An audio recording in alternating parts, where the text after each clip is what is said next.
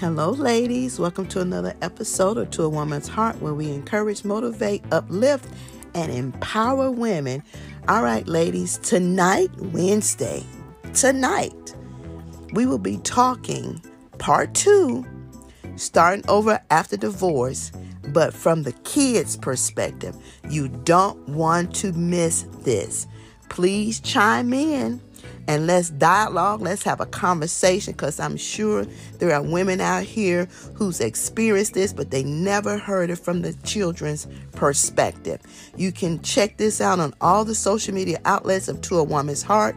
That would be the Facebook group page, the Facebook page, Twitter, and YouTube. Those are the only outlets you will be able to chime in on this conversation.